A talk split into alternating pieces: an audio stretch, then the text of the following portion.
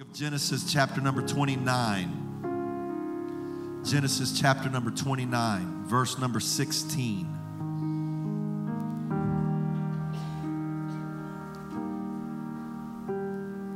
Man, I feel the presence of the Lord up here right now. If what I feel in my spirit is right, we're getting ready to see God do something here. Anybody hungry for it? Anybody hungry to break out of the norm and the routine and the regular? Anybody hungry to reach your destiny in Him? And Laban had two daughters. The name of the elder was Leah, and the name of the younger was Rachel. Leah was tender eyed, but Rachel was beautiful. Those two phrases describe the difference between these two. Leah was tender eyed, but Rachel was beautiful. By virtue of contrast, we don't know exactly what tender eyed means, but we know what but and beautiful means.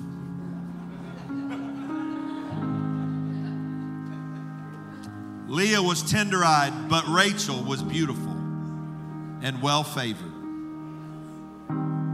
And Jacob loved Rachel and said, I will serve thee seven years for Rachel, thy younger daughter. And Laban said, It's better that I give her to thee than I should give her to another man. Abide with me. And Jacob served seven years for Rachel. Jacob served seven years for Rachel. And they seemed unto him but a few days for the love he had to her. And Jacob said to Laban, Give me my wife, for my days are fulfilled that I may go in unto her. And Laban gathered together all the men of the place and made a feast. And it came to pass in the evening that he took Leah, his daughter and brought her to him, and he went in unto her. And Laban gave unto his daughter Leah Zilpah, his maid, for an handmaid. And it came to pass in the morning. So in the evening, it's dark.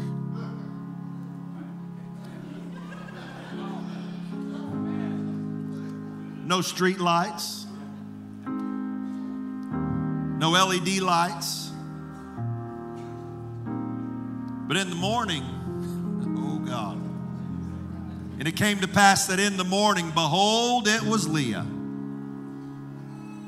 And he said unto Laban, What is this thou hast done unto me?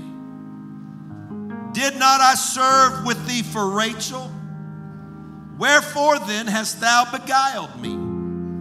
And Laban said, it must not be so done in our country to give the younger before the firstborn. Fulfill her week, and we will give thee this also for the service which thou shalt serve with me yet seven other years. And Jacob did so and fulfilled her week, and he gave him Rachel, his daughter, to wife also. I want you to look at verse 26. Verse 26 is an explanation to a foreigner of a law in the country of Laban. He said, Here's the rules in our country. It must not be so done in our country to give the younger before the firstborn. I want to preach for a while tonight on the subject, the law of revival. the law of revival. God, I pray you help me.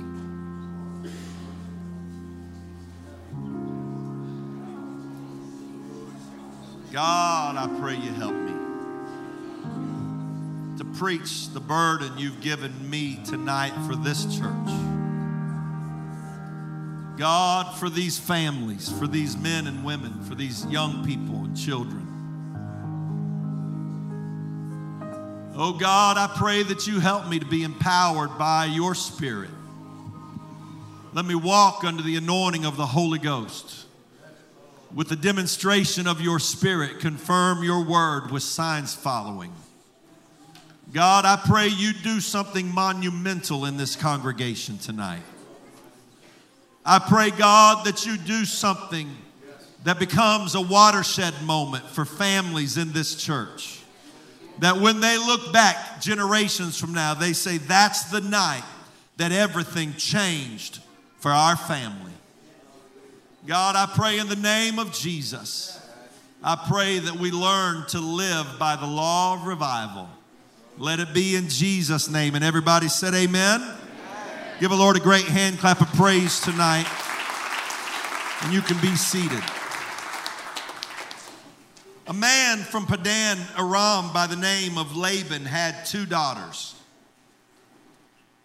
In our text, we illustrated while reading that the younger Rachel was beautiful and well favored, while the older one, the Bible simply called her tender eyed. The context of the scripture seems to make Leah a far less attractive female from Jacob's perspective. Jacob instantly fell in love with Rachel. It was love at first sight. From the moment that he saw her coming to water her father's camels, Jacob was smitten at the heart. His first interaction with her was to kiss her, and then he cried like a baby. It had to be God to overcome that. Instantly, he was in love with her.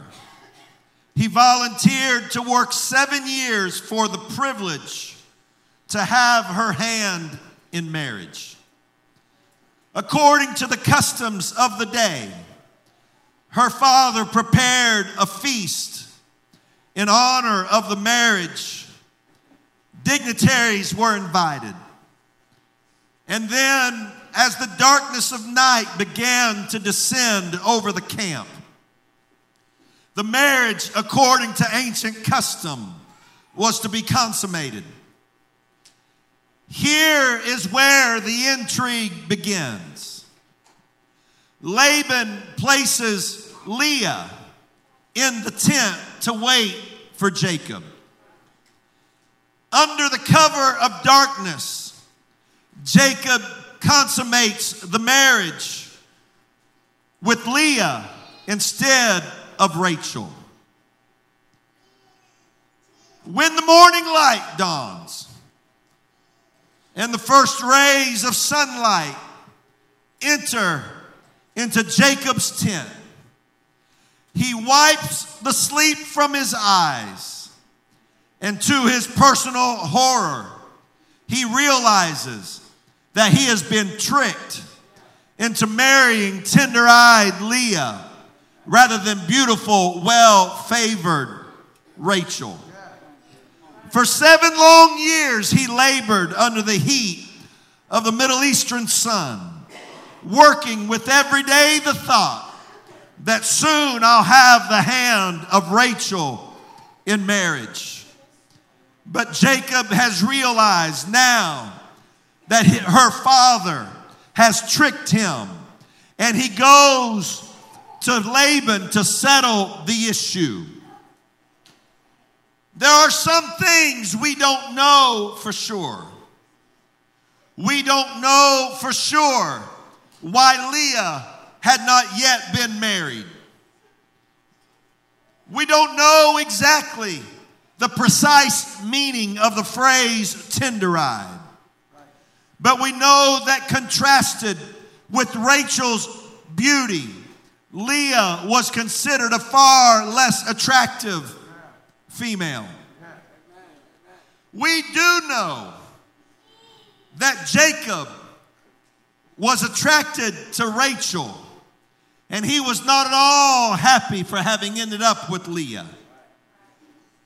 The Bible said in Genesis 29 25, and it came to pass that in the morning, behold, it was Leah. And he said to Laban, What is this that thou hast done unto me? Did not I serve thee for Rachel? I don't serve you for Leah. I served you for Rachel. When I volunteered to join your family, it wasn't with thoughts of Leah, it was with thoughts of Rachel. While I herded your cattle and tended your sheep, I didn't herd your cattle and tend your sheep for Leah. What I had in mind was my marriage to Rachel. Wherefore then hast thou beguiled me? Why have you tricked me? I volunteered for Rachel, but what I got was Leah. You have beguiled me. That word means to betray or to deal treacherously. It's the same word that's used for a bowman or an archer in an army. He said, You might as well have shot me through the heart with an arrow than to trick me this way. They didn't have fancy houses in those days, they lived in tents. There was no soundproofing. Poor Leah sits outside of her father's tent, listening to Jacob argue with him. She listens through the canvas, knowing that Jacob doesn't love her, knowing that Jacob doesn't find her attractive. She hears his anger, his loathing, his white hot resentment. Jacob has the promise of Abraham and Isaac upon him. He bought the birthright from Esau and Isaac placed the blessing upon him. With that blessing comes a promise. From Jacob would come nations. From him would come a kingdom. From him would come a Messiah and a Savior. Jacob had divine destiny locked up inside of him. In Jacob were prophets and priests nations, and redemption. In him was the Son of promise. For all of that to come to fruition, he has to have a bride that can birth kings and princes and prophets and priests. And his dream was that Rachel would be the mother of the nations and that she would be the one that hand in hand would fulfill his destiny. But in the morning, it was Leah and not Rachel. And he wants his dream back. He wants his image of his future back. So he's arguing with Laban for his destiny. We know by the word of God that Jacob ended up married to both beautiful, well favored Rachel and old tender eyed Leah. All of his destiny came through the wombs of his two wives, Leah and Rachel. Leah and Rachel become the mothers of a kingdom. Beautiful Rachel and tender eyed Leah. It appears that they could not have been more opposite from each other. Other than having the same blood, it appears that they have nothing in common with each other. But it took both of them to birth a kingdom.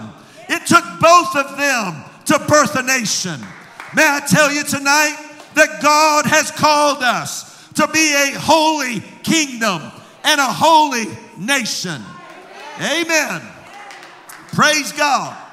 In that sense, we need a Leah and a Rachel that will birth his kingdom in our generation. Rachel is beautiful. When she walks into the room, Jacob feels the rush of affection and desire. There's something holy and inspiring that happens when the beautiful presence of the anointing of God moves into a room. It ought to do something in the heart of a man of God, of a church, when the presence of God sweeps. Woo, hallelujah.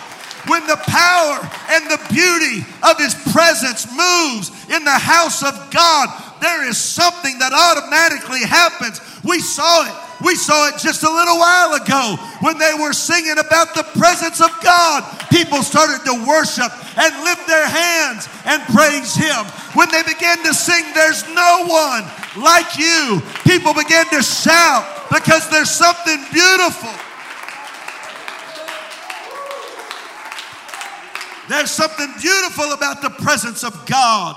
It makes me passionate about worship. Amen. I said it makes me passionate about worship. I still love to praise Him when His glory moves in the house. Hallelujah.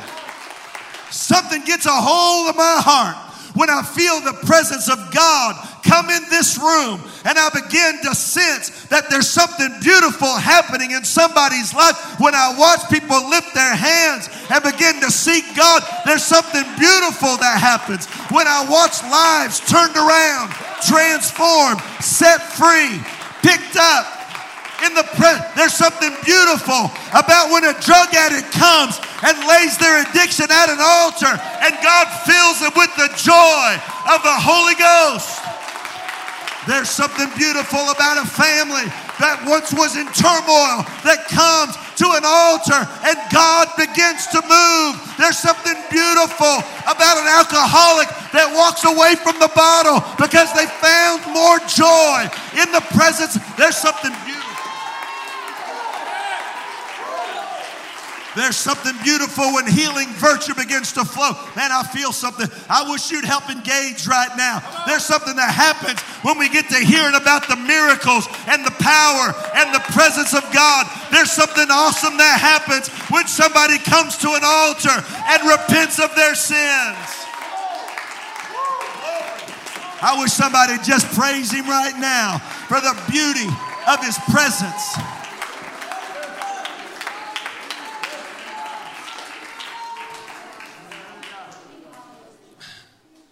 But Leah doesn't have the same effect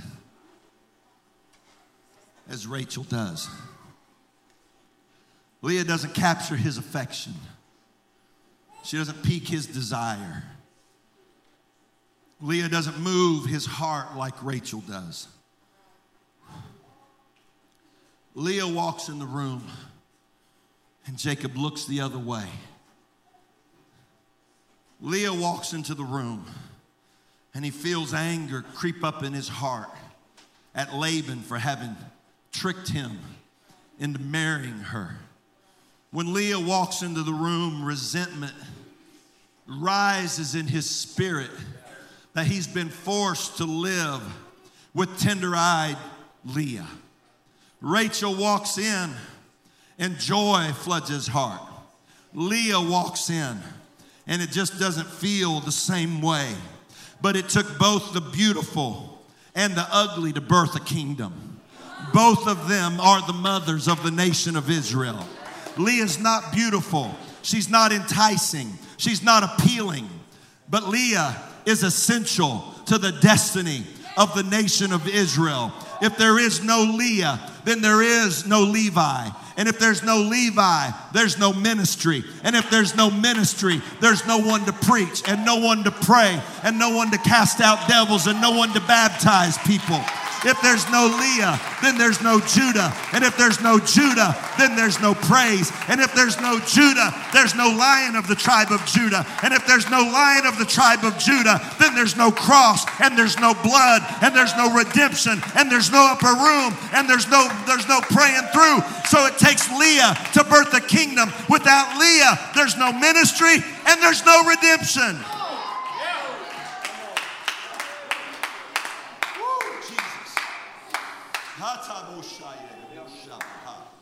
God, I praise you. Genesis 29, 25 through 27, it came to pass in the morning, behold, it was Leah.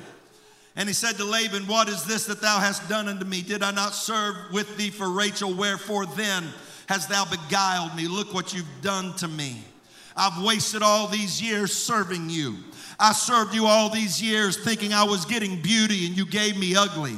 I've served all these years thinking that I was getting revival, and what you gave me was Leah. I came all these years to serve and to worship and all and all the time I was thinking about the beauty of his presence and the beauty of Rachel. And then I find out that it's not all about Rachel. There's some Leah involved in my life. And why have you done this to me? Why didn't you tell me up front that I wasn't always going to have beauty in my life? Why didn't you tell me that there'd be some suffering and some pain and some trials along the way? Why didn't you warn me in advance that there was going to be a time when I didn't see Rachel, but instead what I saw was Leah? Why did you beguile me? You've tricked me. And Laban said, Wait a second, buddy. Listen to me. You're not on the green hillsides of Israel anymore. You're not, you're not sitting with your toes in the Jordan River right now, buddy. You're not over on Mount Hermon enjoying the dew in the morning. You've come to a different kingdom now. You've come to a different jurisdiction. You're no longer where your laws work. When you cross the border into the, my country, you have agreed to live by the laws of my land. Woo. Hallelujah. And he said, It must not be so done in our country. You see, I don't know how you do it where you're from, but here, I can't give you the beauty before the firstborn. I can't give you Rachel until you've lived with Leah. So here's what you're going to do, big boy. You're going to dry up your whining and you're crying and you're complaining and you're going to turn around and you're going to fulfill her week. You're going to do your job. You're going to keep your responsibilities and I'll give you Rachel also. It's both or it's nothing. You can't have beauty without Leah. If you're going to have beauty, then you got to live with Leah. So if you want revival, if you want the beauty, then you're going to have to live by the law of the land of revival.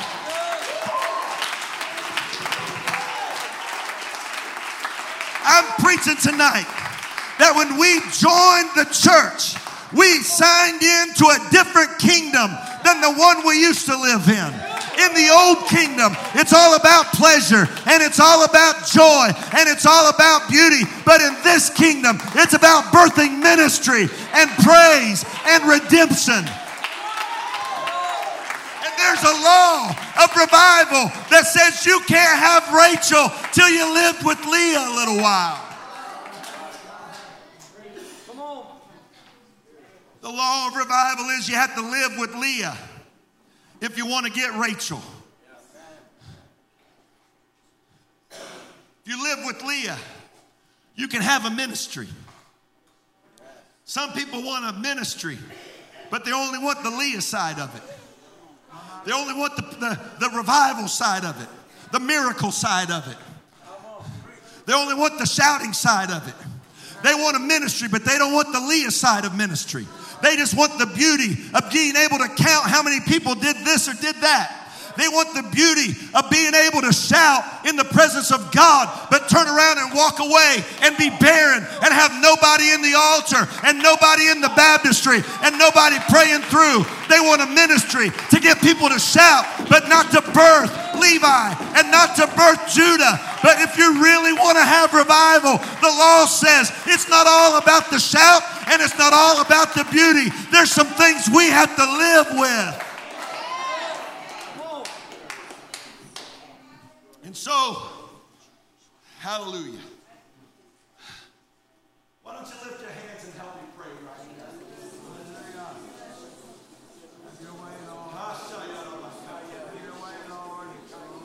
Is it just me that feels like there's something profound happening in the Holy Ghost right now? I, am the one preaching it, so I'm subject to think that maybe it's just me. But I wonder if there's anybody else here that you can sense that there's something that God's trying to pull out of Bethlehem Church tonight. That God's trying to pull us to another place in the Spirit. That God's trying to birth something inside of this church. May I tell you that Jacob didn't build a kingdom only with Rachel. He didn't birth a nation only with Leah. But Israel came to pass because of Rachel and Leah. It took both of them to birth the anointing of God. Can I tell you, it takes the beauty and the ugly. It takes the exciting praise service and also the deep, wrenching cry of intercessory prayer that digs us into an altar. It's not pretty, but it births something in the church that can't come any other way. It takes worship, but it also takes weeping. It takes fellowship, but it also takes fasting. It takes Rachel and it takes Leah. And I'm here tonight to do two things. I'm here to prophesy another level of revival, but that other level of revival must have Leah along with it.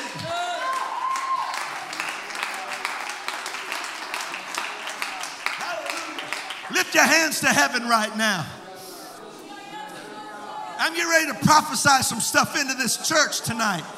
And by preaching, by prophesying it into the church, I'm prophesying it into your family and your kinfolk. I'm here to tell you there is indeed in 2023 going to be a mighty outpouring of the Holy Ghost on Bethlehem, on you, on your family, on your marriage, on your children. There will be a mighty, beautiful outpouring of the Spirit on your life. Come on, somebody. If you want it, you ought to reach out for it right now. If you're hungry for it, you ought to lift your voice and say, God, I want that. I want the beauty of watching my kids worship. I want the beauty of seeing my kids baptized with the Holy Ghost. I want the beauty of seeing my family come to an altar. I want the beauty of revival. I'm prophesying a breakthrough for some people that you've been stagnant for weeks, months, and maybe years, and you're hungry for more, and you feel like it's beyond your grasp. I'm telling you, it is not beyond your grasp. It is on your doorstep, and it's going to happen in a powerful outpouring of the Spirit. It is the beauty of Rachel that's going to seize upon this place.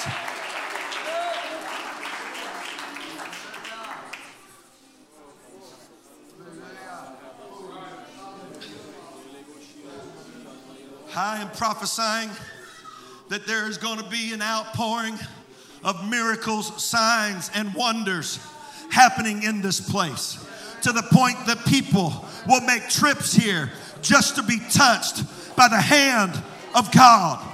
Amen. Look, I'm not pastoring all the other churches that might be watching online. I'm pastoring this church. It's not my job to worry about what other people think. It's my job to breathe into this church the Word of God. And the Word of God is that God's going to use you in the power of the Spirit, in the gifts of the Spirit. Amen. There's going to be stuff happen there's going to be things happen that are going to shake this community that happen right here within the walls of this church. I'm speaking about, I'm talking about a Rachel revival. I'm talking about a Rachel revival that everybody around is going to say, I want some of that. Everybody wants Rachel. Everybody loves Rachel. Everybody thinks Rachel's beautiful. I'm to tell you one of the things that I that this this this last year or so has, has kind of turned my my my thinking upside down. I used to hate summertime.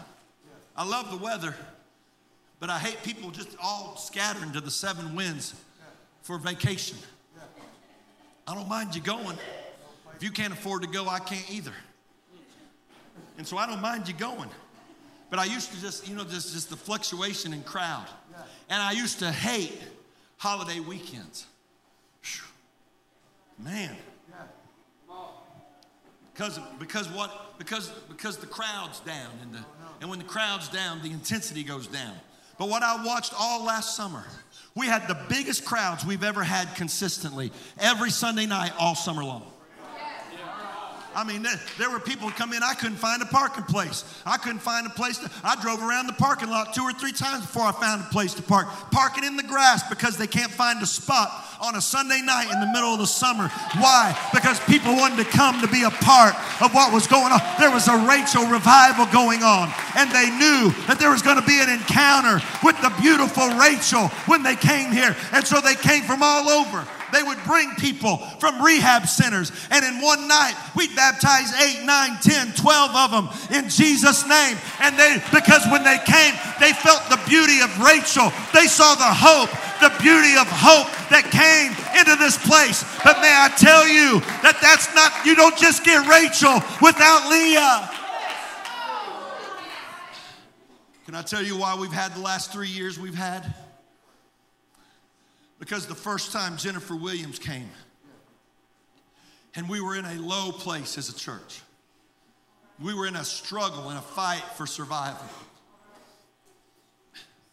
And Jennifer Williams came, and she said, Prayer can do everything that God can do. And she began to pray and preach and prophesy to this church about a revival of prayer that was going to get a hold of this place. Amen. And I, we had Tuesday, Wednesday, and Thursday night revival. And when Thursday night was over, man, I was war slap out. We were here till God knows what. And, and about 6.30 in the morning, the next morning, here she is ringing my doorbell. Standing on my porch talking in tongues. She comes in, Pastor V, God has woke me up with a word for you and for your family and for your church. Get your wife and kids. So I get my wife and kids.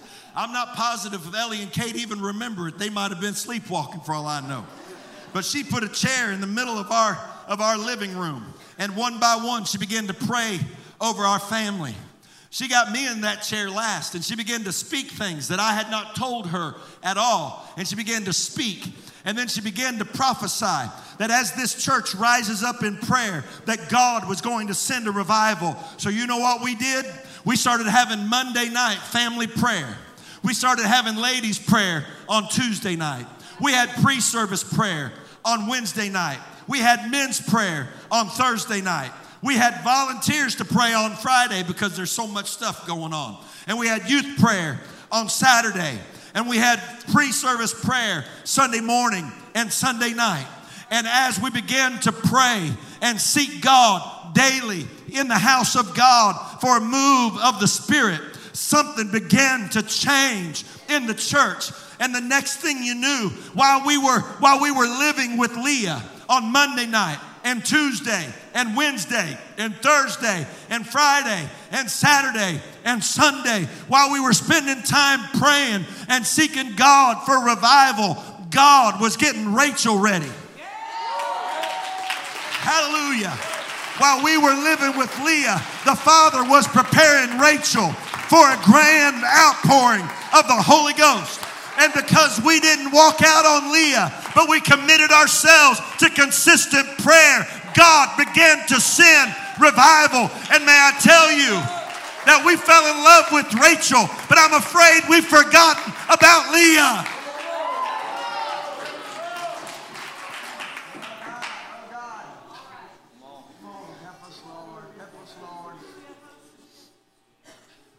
And so I come to you tonight giving you the law of revival.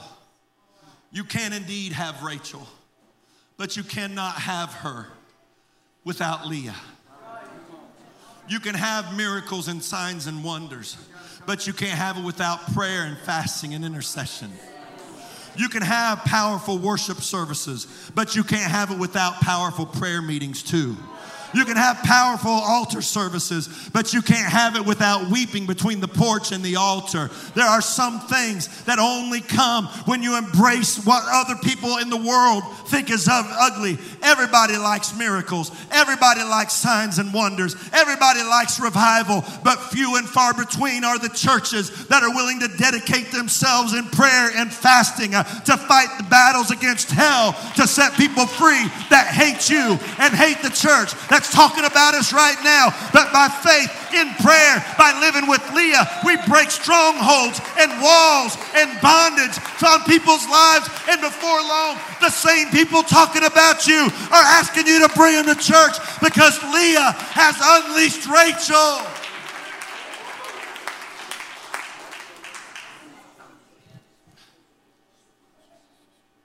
I'm doing sermon surgery right now. Cutting stuff out. Can I tell our young preachers? You can have a powerful ministry.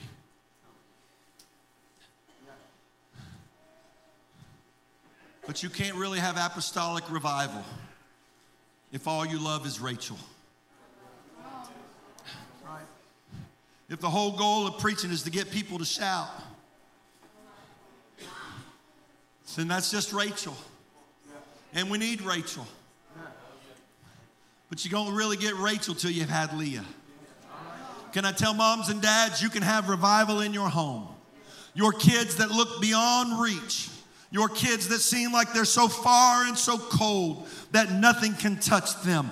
They can experience a Rachel revival that breathes new life into them but they cannot experience it if you don't come to grips with Leah and prayer and fasting and dedication to God. Oh, you're not shouting now like you were a while ago. Rachel makes everybody shout. Rachel gets everybody happy.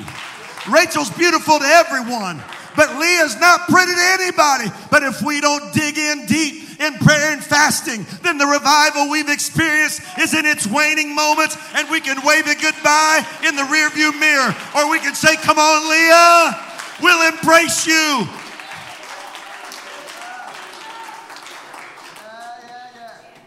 One of my one of my favorite places in all of Israel. I would dare say it's my second favorite location on our entire trip that we were in three years ago was when we went to Hebron. Hebron is in the West Bank. We went to Hebron, and there is an ancient building that is built over a sacred site. When you step into this building, you go in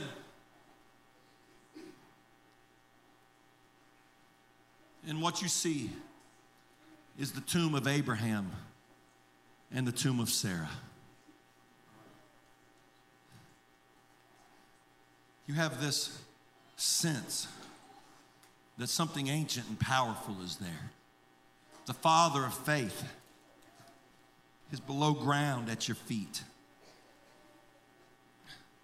And you go a little bit further and you find the tomb of Isaac and Rebekah.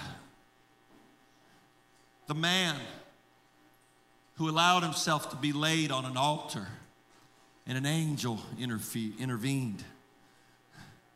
And you have this sense that there's something awesome and awe inspiring. And you go a little bit further and you see the tomb of Jacob, the man who had hand to hand combat with an angel of God, and many believe God Himself, that He changed that day. And next to the tomb of Jacob is not the tomb of Rachel. See, Rachel died, and when she died, they buried her respectfully on the side of the pathway they were traveling. But then when Leah died, Jacob said, Take her to where my fathers are buried. And so they take the body of Leah, Leah, that years before he despised her, years before he was angry, years before he tried to take her back and trade her in. But now she has birthed him a kingdom. She's given birth to the ministry, and she's given birth to Judah, and she's given birth to the line from which Jesus would come from. Jesus didn't come from Rachel, he came from Leah.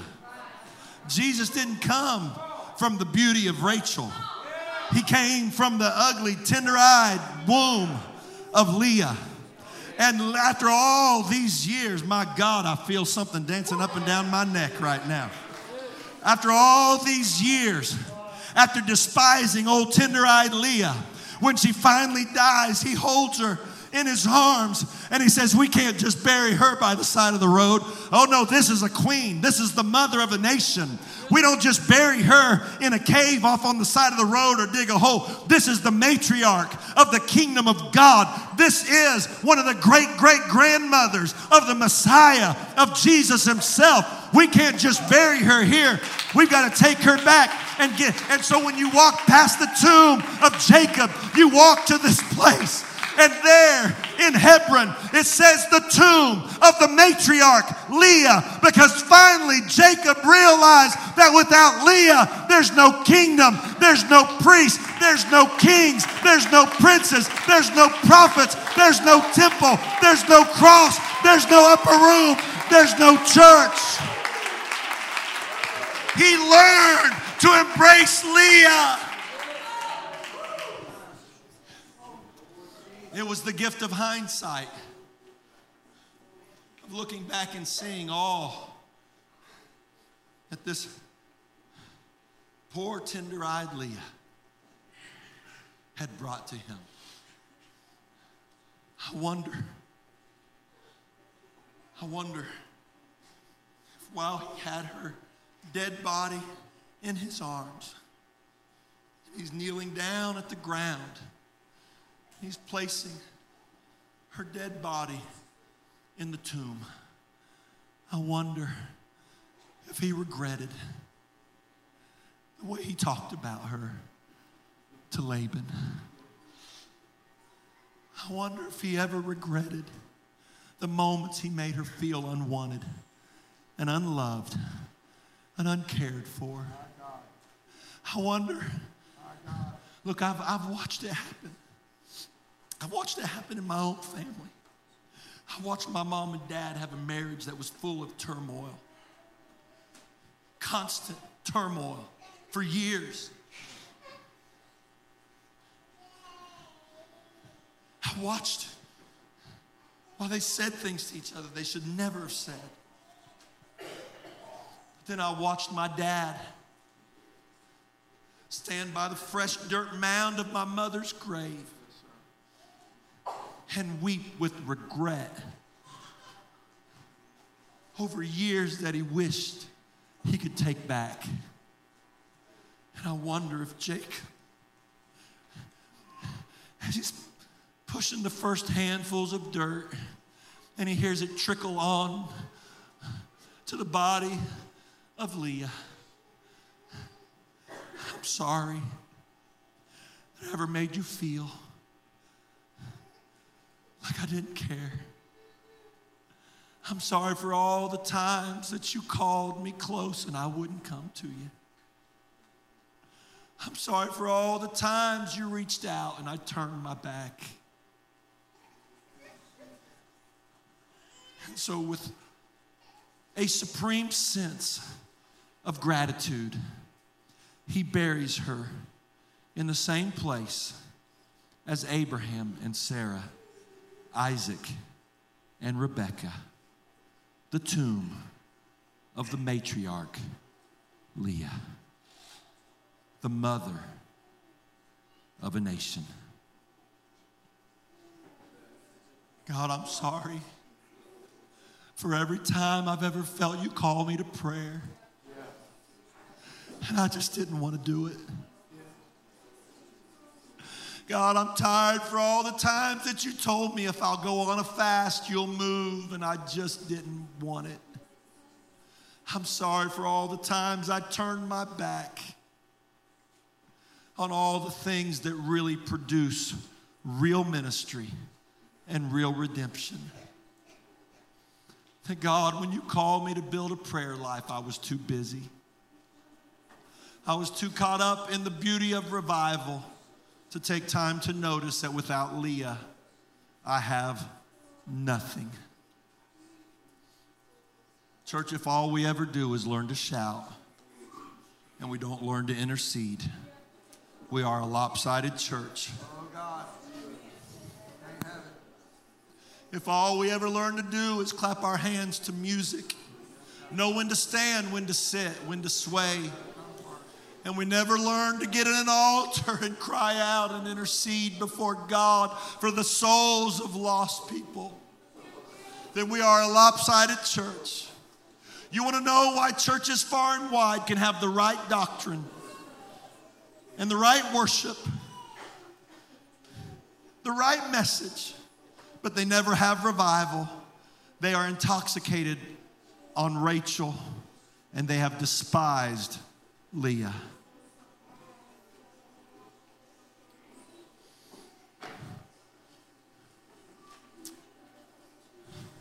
There's a call of prayer and fasting on this congregation.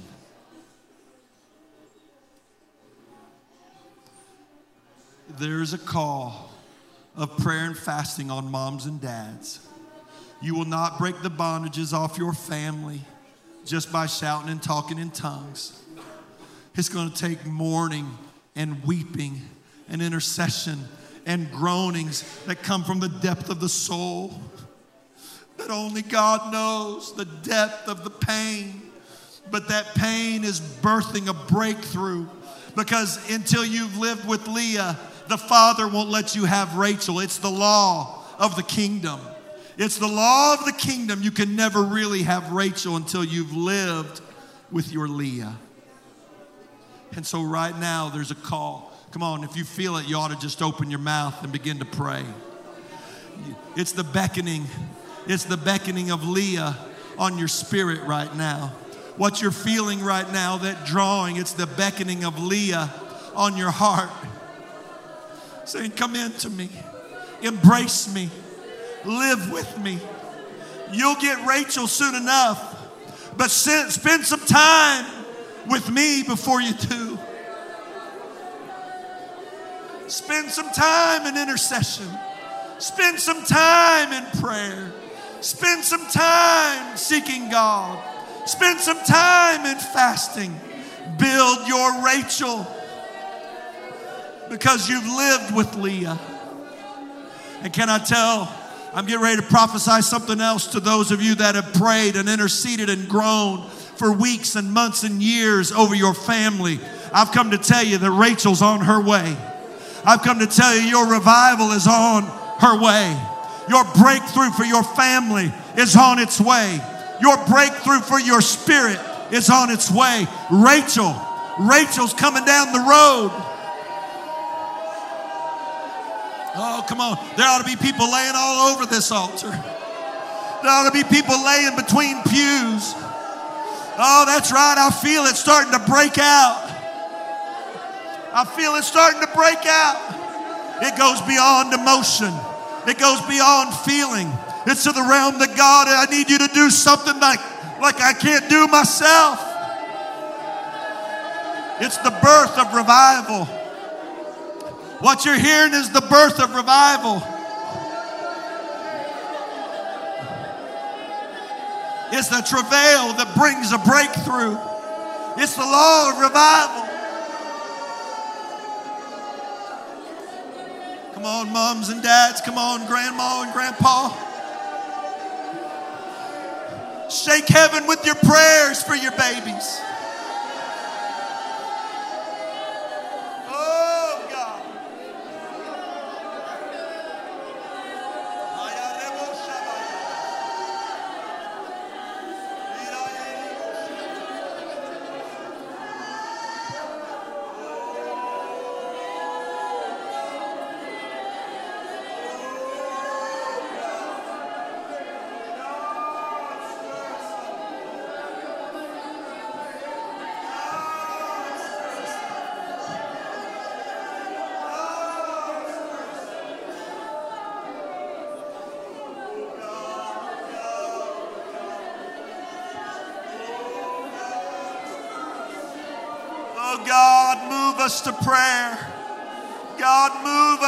Intercession.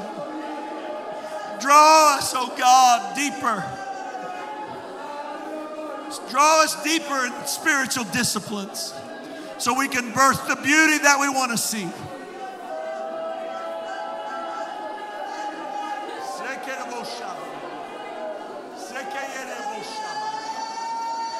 Hell fears nothing like it fears a praying church. Hell fears nothing like it fears a praying mama or a praying daddy. Hell fears nothing like he fears a praying youth group. He's not afraid of carnal preachers.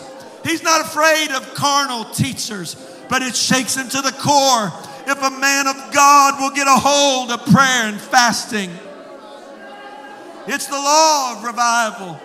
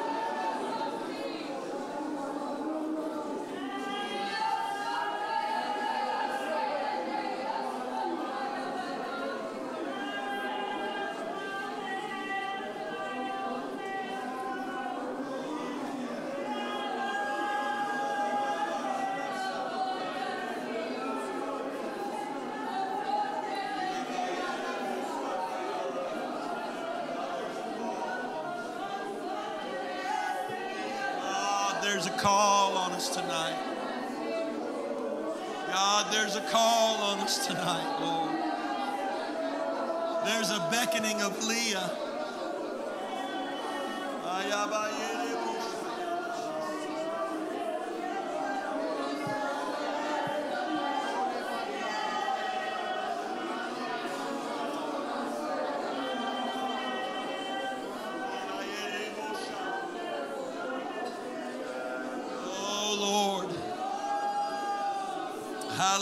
Don't you find somebody to link up with?